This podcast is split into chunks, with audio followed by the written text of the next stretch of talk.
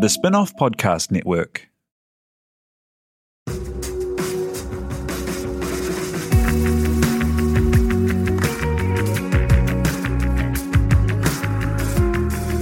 You're listening to Business is Boring, a podcast that reckons it's anything but.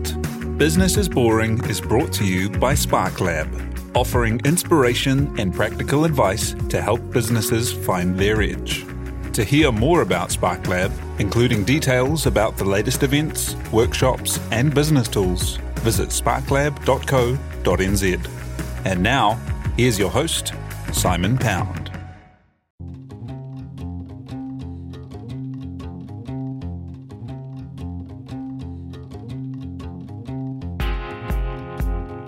You're listening to Business is Boring, a podcast that reckons it's anything but. Business is Boring is made by The Spinoff with help from Callaghan Innovation.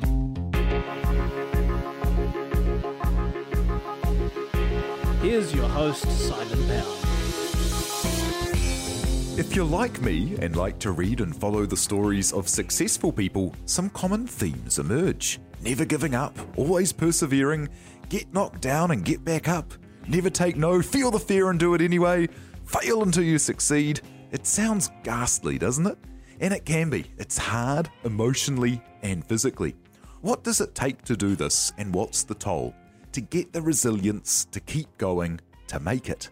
Today's guest is an expert in this field, a coach of mentoring resilience to businesses, leaders, and sports teams like the Crusaders and the Wallabies.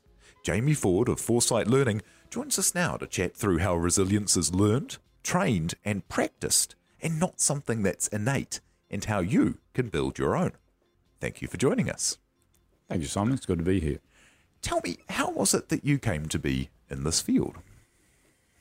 I was working for a large multinational training company. In fact, the second that I'd worked for, my contract came to an end, and I decided to establish my own enterprise and deliver training into the corporate sector, where I'd already been providing a lot of value as a manager of um, that last enterprise. And it was shortly after I did that, uh, and uh, had had good uh, business uh, clients, and very happy with the the work and the clients. And I came across the work of uh, Dr. Martin Seligman, who's now widely respected for his influence in the area of positive psychology. And his work provided some remarkable insights into what we generally refer to as attitude. And in my experience, and particularly as an HR manager, managers are often complaining about the attitude of employees, but they don't see any way to achieve the changes that they would like to see. And using a tool called the SASQ that was devised by Martin Seligman, it's actually possible to unpack the attitudes of people. And so I obtained the distribution rights for that tool. And as the saying goes, well, the rest is history. Out of that, there's a business arm developed which was supplying that, uh, that psychometric assessment tool and also a whole lot of learning and development programs that are based around that whole body of science, which is really zeroed in on uh, what is the mindset of people who, who are resilient. How do you go and um, how do you go and take that to say you're the thorny employee who has the um, the bad attitude and the non-growth mindset? How, how do you go and actually get in there and, and find out what they are thinking and turn them around? Well, in the first instance, it would be the employer that would approach us, and we would have a discussion about a process and they might have been through uh, certain processes. On one occasion, uh, a manager I met for the first time was waving a letter and saying, "Well, I've got an unpleasant job to do today. What's that? Well, this is final notice. This employee's going." And so uh, the, the, the, the conversation then revolved around the idea that, well, you're going to be involved in the same process. Now I'm finding another employee to replace this one, and he may do no better. So why don't we carry out an assessment with this employee and see if there is something that uh, uh, that might uh, be changed and that employee might be interested in. So a discussion with the employee took place who was really, really keen because he said, well, I don't want to be fired and I don't understand what's going on and what's what the problem is. And the assessment showed very, very clearly, using that tool devised by Seligman, exactly where the problem was because it unpacks the mindset and the attitude. And so the the employer and the employee and I met, and I outlined a program. The the uh, employer committed to it if the employee would engage in it, and the employee wanted to because of the difficulties that they were experiencing in the job, and within a very short uh, period of time, it was a complete turnaround, and the employee became uh, one of the most valued employees in the business. And that's happened also in a number of other businesses where we've come in to assist with employees who maybe are on the edge of the gangplank, and there's been a major turnaround because the tools and the processes provide us with insights into what's going on, and the employees are puzzled as to what's going on, and they really value the insights and the process that enables them to make those changes, which make them a very valued employee. That, that's fascinating. So, what kind of personality, or I, I guess personality is probably a, a, loaded word here. What kind of traits or behaviours are not positive? And then how do you change them from those, make them recognise them, and start exhibiting positive behaviours? Well, what's been found, particularly in the research of Martin Seligman, is that the this mindset of people who probably aren't being as productive, uh, as effective as they would like to be, and others would like them to be, they tend to see that adversities and setbacks are. Uh, are, are, going to affect them for long periods of time, and, and it's going to drag them down. It's going to affect, have an adverse effect on lots of aspects of their life, and probably it's mainly to do with them where the people who get over setbacks and adversities quickly, who achieve much more of their potential, are those who see and perceive adversity, setbacks, things turn into custard as very, very temporary. It's not going to be like this for long. Um, so they're kind of like uh, speed bumps on the highway of life rather than great big landslides that have wiped out the whole roading network. And they see them as being uh, very, very limited in their impact. And so it's like one segment of the mandarin. It's not the whole mandarin. It's not the whole bag of mandarins. it's very, very small aspect. There's much more in life that's going well than just this one area that's not going so well. And they're quite comfortable with the concept that there are many, many factors came into play. It's not all to do with them. They're not so egotistical as to make it all to do with them. There are many factors over which they had no control that influence it. So it is less, uh, has a less damaging impact on their self-esteem. And they're able to put it behind them and move on quickly to the next opportunities. How do you do that? How do you get into someone who sees every problem in the world is about them and everything is being massive, and first get them to recognize that in a positive way that doesn't get them to go further into the shell, and then start acting differently. Well, that's what the tool does. That wonderful tool devised by Martin Seligman, known as the SASQ, that's what the tool does. So it's not me or someone else telling them this and they can poo poo it. No, well, here's what the tool that's been validated in over a thousand studies now shows is what your accidentally learned habits of thinking are. It's accidental learning, it's not genetic. So, those are very important aspects of this whole thing. And it's just, uh, you've just normalized it, but we're going to show you different ways of thinking. So, we'll take specific ex- instances of things turning into custard and create alternative ways of thinking and get them to practice using those particular thoughts uh, and that starts developing new neural pathways. So we've got to shut down the old neural pathways that got established in childhood and build new neural pathways. And it happens really, really quickly. But it is a bit of an exercise. It's like getting the machete and carving your way through the bush. You've, you've gone off the motorway, you've walked off the motorway now, because that's going to a really unhappy place. And now you're carving a new track through the bush using a machete. But by using that, you quickly, these new thoughts become quite normal and they lead to very, very different outcomes by by not making yourself the whole centre of the universe, and it's all you know, it's terrible, and uh, so it's very, very effective. How does this work on the flip side? So, let's say that you're doing quite well. Are there ways that you can improve your thinking again? Exactly. Yes, and the the tool does show that because the model of resilience that we work on uh, has two sides to it. it, it most uh, consultants talking about resilience will only be focusing on uh, adversities and setbacks, but ours also focus on successes and achievements. So the tool shows us the degree to which people might be minimising the value of their achievements and their successes.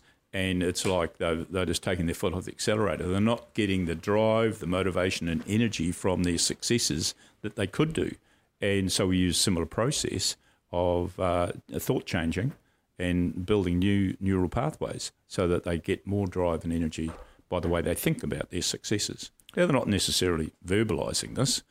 Uh, we don't want to, you know, put them in a situation where they're going to get their head in the hands uh, because the tall poppy syndrome struck. But it's about the way they are thinking about stuff that's going on. Yeah, And- what kind of things are they thinking? What's holding people back from reaching their full potential and, and going as far as they get. Oh, they'll be thinking that um, the reason something went well is, um, is, a, is, a, is a stroke of luck, but it didn't have anything to do with them using their skills, their abilities, their network of contacts, uh, their uh, knowledge. Uh, they'll they'll be thinking along those lines. Oh, it's just a bit of luck, and uh, well, it isn't going to last long. Um, anyway, so don't get too excited about it. It won't last long, and probably you know no one's no one else will ever hear about this. And those are those are very demotivating ways to think about it, and uh, they'll achieve much more if they if they flip that around and think, well, you know, the reasons why this is working are to do with the way I apply myself, the way I use my skills and knowledge, and my network of contacts, um, and it's going to have a beneficial effect on on lots and lots of things in life, and it'll probably uh, probably last a long while too. The first time that a lot of people in New Zealand would have heard about this kind of mental conditioning uh, is through people's work with sports teams and that kind of mental toughness that's been brought into sports teams. Tell me about your work there. Well, I was invited to go and work with uh, Canterbury Rugby and the Crusaders, and the my understanding is that up to the time and, uh, that uh, I was invited, the Canterbury Rugby team, while they'd won the provincial championship uh, on a number of occasions uh, in over hundred years, they'd never achieved back-to-back wins. So you've got a mindset there says, well, we're onces. And after implementing the system, and I'll take my hat off to Steve Lancaster, who was the high performance manager at the time, uh, a great leader. Under his influence uh, and implementing the system, they then went on to win six titles in a row, and no other province has ever done that. The nearest has been a province that uh, won four time, four consecutive championships, but uh, Canterbury went went and won uh, six in a row. Then they they uh, lost lost one, the seventh one, and now they're back on track again. They've won the last two. So uh, yeah, it certainly has a big impact. Does that help? Does success in that field, the the, the rugby field, uh, help when you come to businesses? Because there's a thing in New Zealand culture, isn't it, that you don't want to talk about being the best you can be or about your feelings of inadequacy or any of that kind of stuff. Do- Does it help start the conversations that kind of these blokey rugby folk are doing it? Oh, I think so. Yes, uh, and we see more and more of that coming into play with the the All Blacks. Uh, you hear them speaking about these things, how they uh, they just focus on what they can control on the field. That's an indication that they are learning and applying these things too, and that's a good thing. Yeah, let, us look at a couple of those kind of like if someone's listening right now and um, you know without picking picking on you listener what if they've got some negative habits what, what are some simple steps they can do to to start putting things into a positive mindset Well, the first thing to do would be uh, to be aware of the emotions. When when we're experiencing negative emotions and strong feelings about things, that's a pretty strong signal that there's some thinking going on. But it's a very deep level. It's accidentally learned and probably uh, pretty well got set in our early childhood. So just be aware and then engage in what we call thought catching. Okay, well, if I'm feeling this, uh, what on earth are the thoughts that are triggering off this kind of um, these kind of feelings? And then let's have a look at what these thoughts are. They're probably going to be, if it's in an adverse situation, along the lines of, well, it's going to be like this for a long time, and oh, it's going to screw up everything, and oh, this has happened because I'm some kind of a loser or a tosser. You know, that, that's the kind of negative thing. Well, let's just change that round. Oh, okay, well, it happens now and again, but it doesn't happen all the time, and it'll, hmm, well, there'll be a few people might be affected by it and upset, but not many actually. A bit like you know Rob Muldoon about uh, you know uh, bad news. Well, it's wrapping fish and chips paper tomorrow. no, it's, really not going to have much of an impact. And anyway, hey, there's lots and lots of good things about me. Uh, this is not this is not um, defining me. It's not a defining defining moment in my life and all about me. This is uh, there's lots of other factors came into play. So straight away we can start switching our uh, thinking. You know, and get onto a totally different track. Instead of derailing ourselves, we're now providing ourselves with the with the ability to be more much more resilient and to uh, and to persevere and persist. you mentioned before it's one part of the mandarin and that idea of compartmentalizing like kind of i guess popping what's going on in a box and going, well, I'll think about that in a minute and I'll instead focus on what I can actually do to get through this. Is that something that um, people can, can learn? Absolutely. Uh, and some people, fortunately, in their early childhood have developed that. I recall a gentleman on a course at the University of Auckland where course is very, very popular.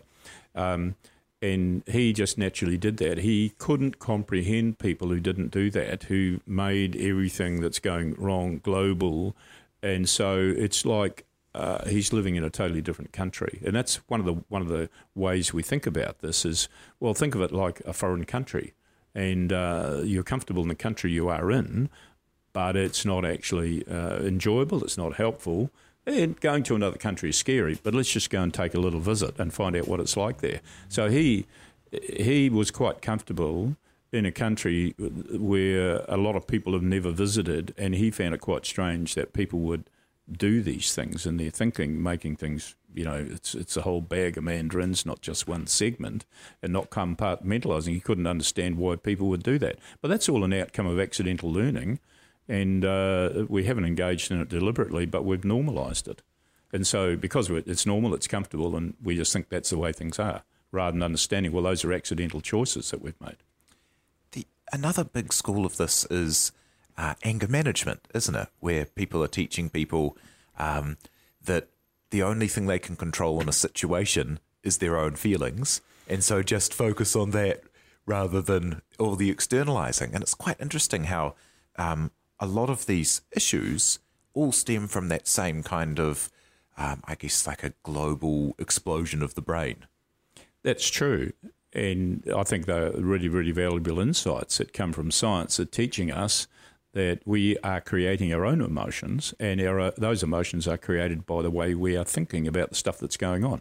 On the motorway coming into town this morning on the Northern Motorway, uh, I was just coming past the, the on ramp from the Northcote Road the Ocean View Road, and the next minute there's horns blaring on the left hand side, and somebody was trying to squeeze in against a great big long truck. And clearly, there was a bit of a brain explosion that occurred. And eventually, this person just uh, raced across the, the, the little dip where the between the on ramp and the, the left lane and shot in. I made space and let them get into the gap, uh, and then a little bit later on, I was alongside them because I'd switched lanes, and here they were focusing on the truck and the driver instead of paying attention to the driving where they were. So it's it's it's very easy to have these brain explosions, uh, but that's always a signal that there's some kind of thinking going on, and we can always control our thinking. How long does it take to make a change? Because you, you work with some people for a long time and some people for a short course at the Auckland University Business School.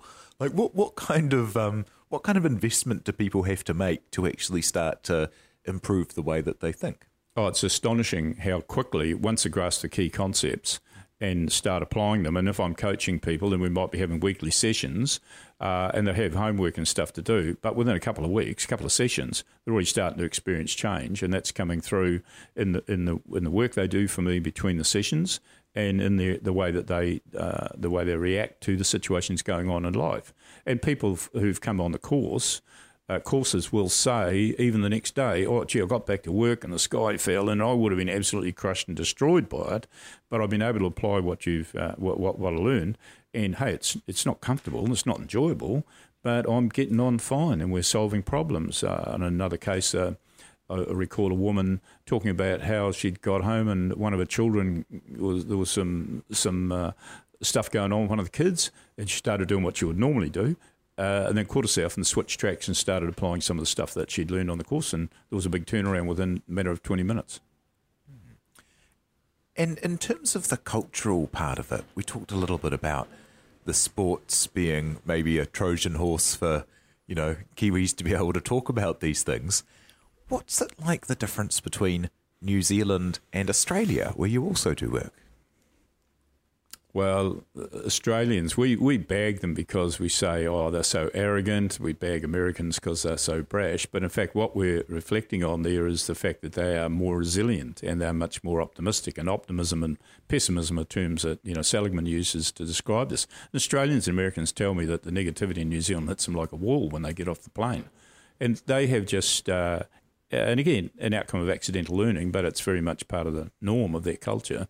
They're just quite much more comfortable um, with the idea that um, uh, they see the problems as being just temporary kind of things that are happening and not going to affect too much. And no, no, there was lots of out external influences, and uh, they're, they're, much more comfortable with those kind of concepts. And it's a normal way that they uh, just go about life and go about thinking about stuff that's going on and they don't derail themselves as easy as Kiwis do or get down in the dumps. I mean, you know, from from a couple of perspectives, uh, we know that uh, wages and salaries. I think a little while back I saw some stats that said that wages and salaries in Australia have gone 30% ahead of New Zealand's in, in a space of 15 years, and uh, mental health stats are appalling.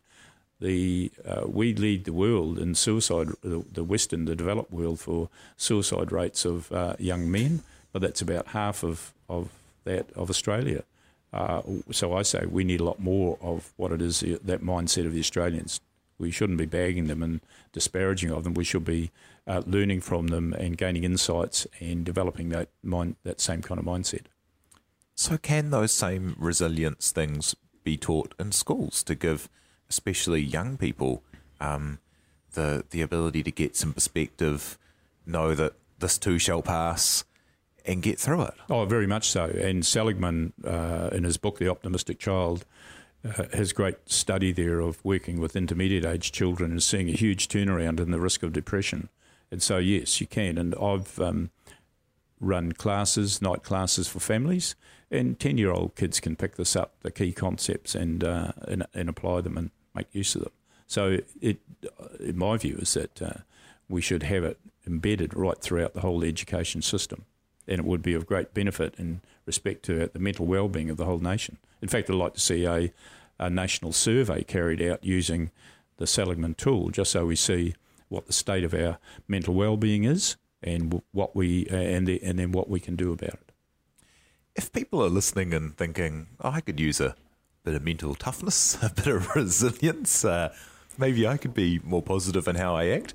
I guess they could jump into um, some reading about. Uh, about the kind of um, background of this, but also you, you do do uh, short courses through the university, don't you? That's correct. Yes, a very very popular uh, course in uh, learning uh, resilience and mental toughness, and there's been thousands of people attend that course over the years, and um, you know delighted with the kind of testimonials and the and the comments and the feedback that come from the people who've attended the course, and the learning that they've gained is lifelong. It lasts lifelong, and it's uh, broad in its application. It applies to every aspect of life, not just to their to their work.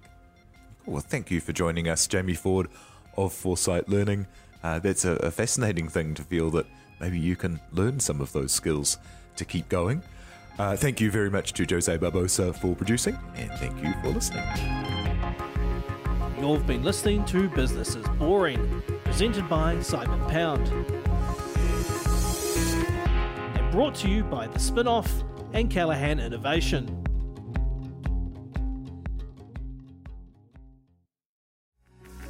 From the Spinoff Podcast Network, that was Business is Boring, brought to you by SparkLab. Make sure you're following Business is Boring wherever you get your podcasts. And for more information on SparkLab, visit sparklab.co.nz.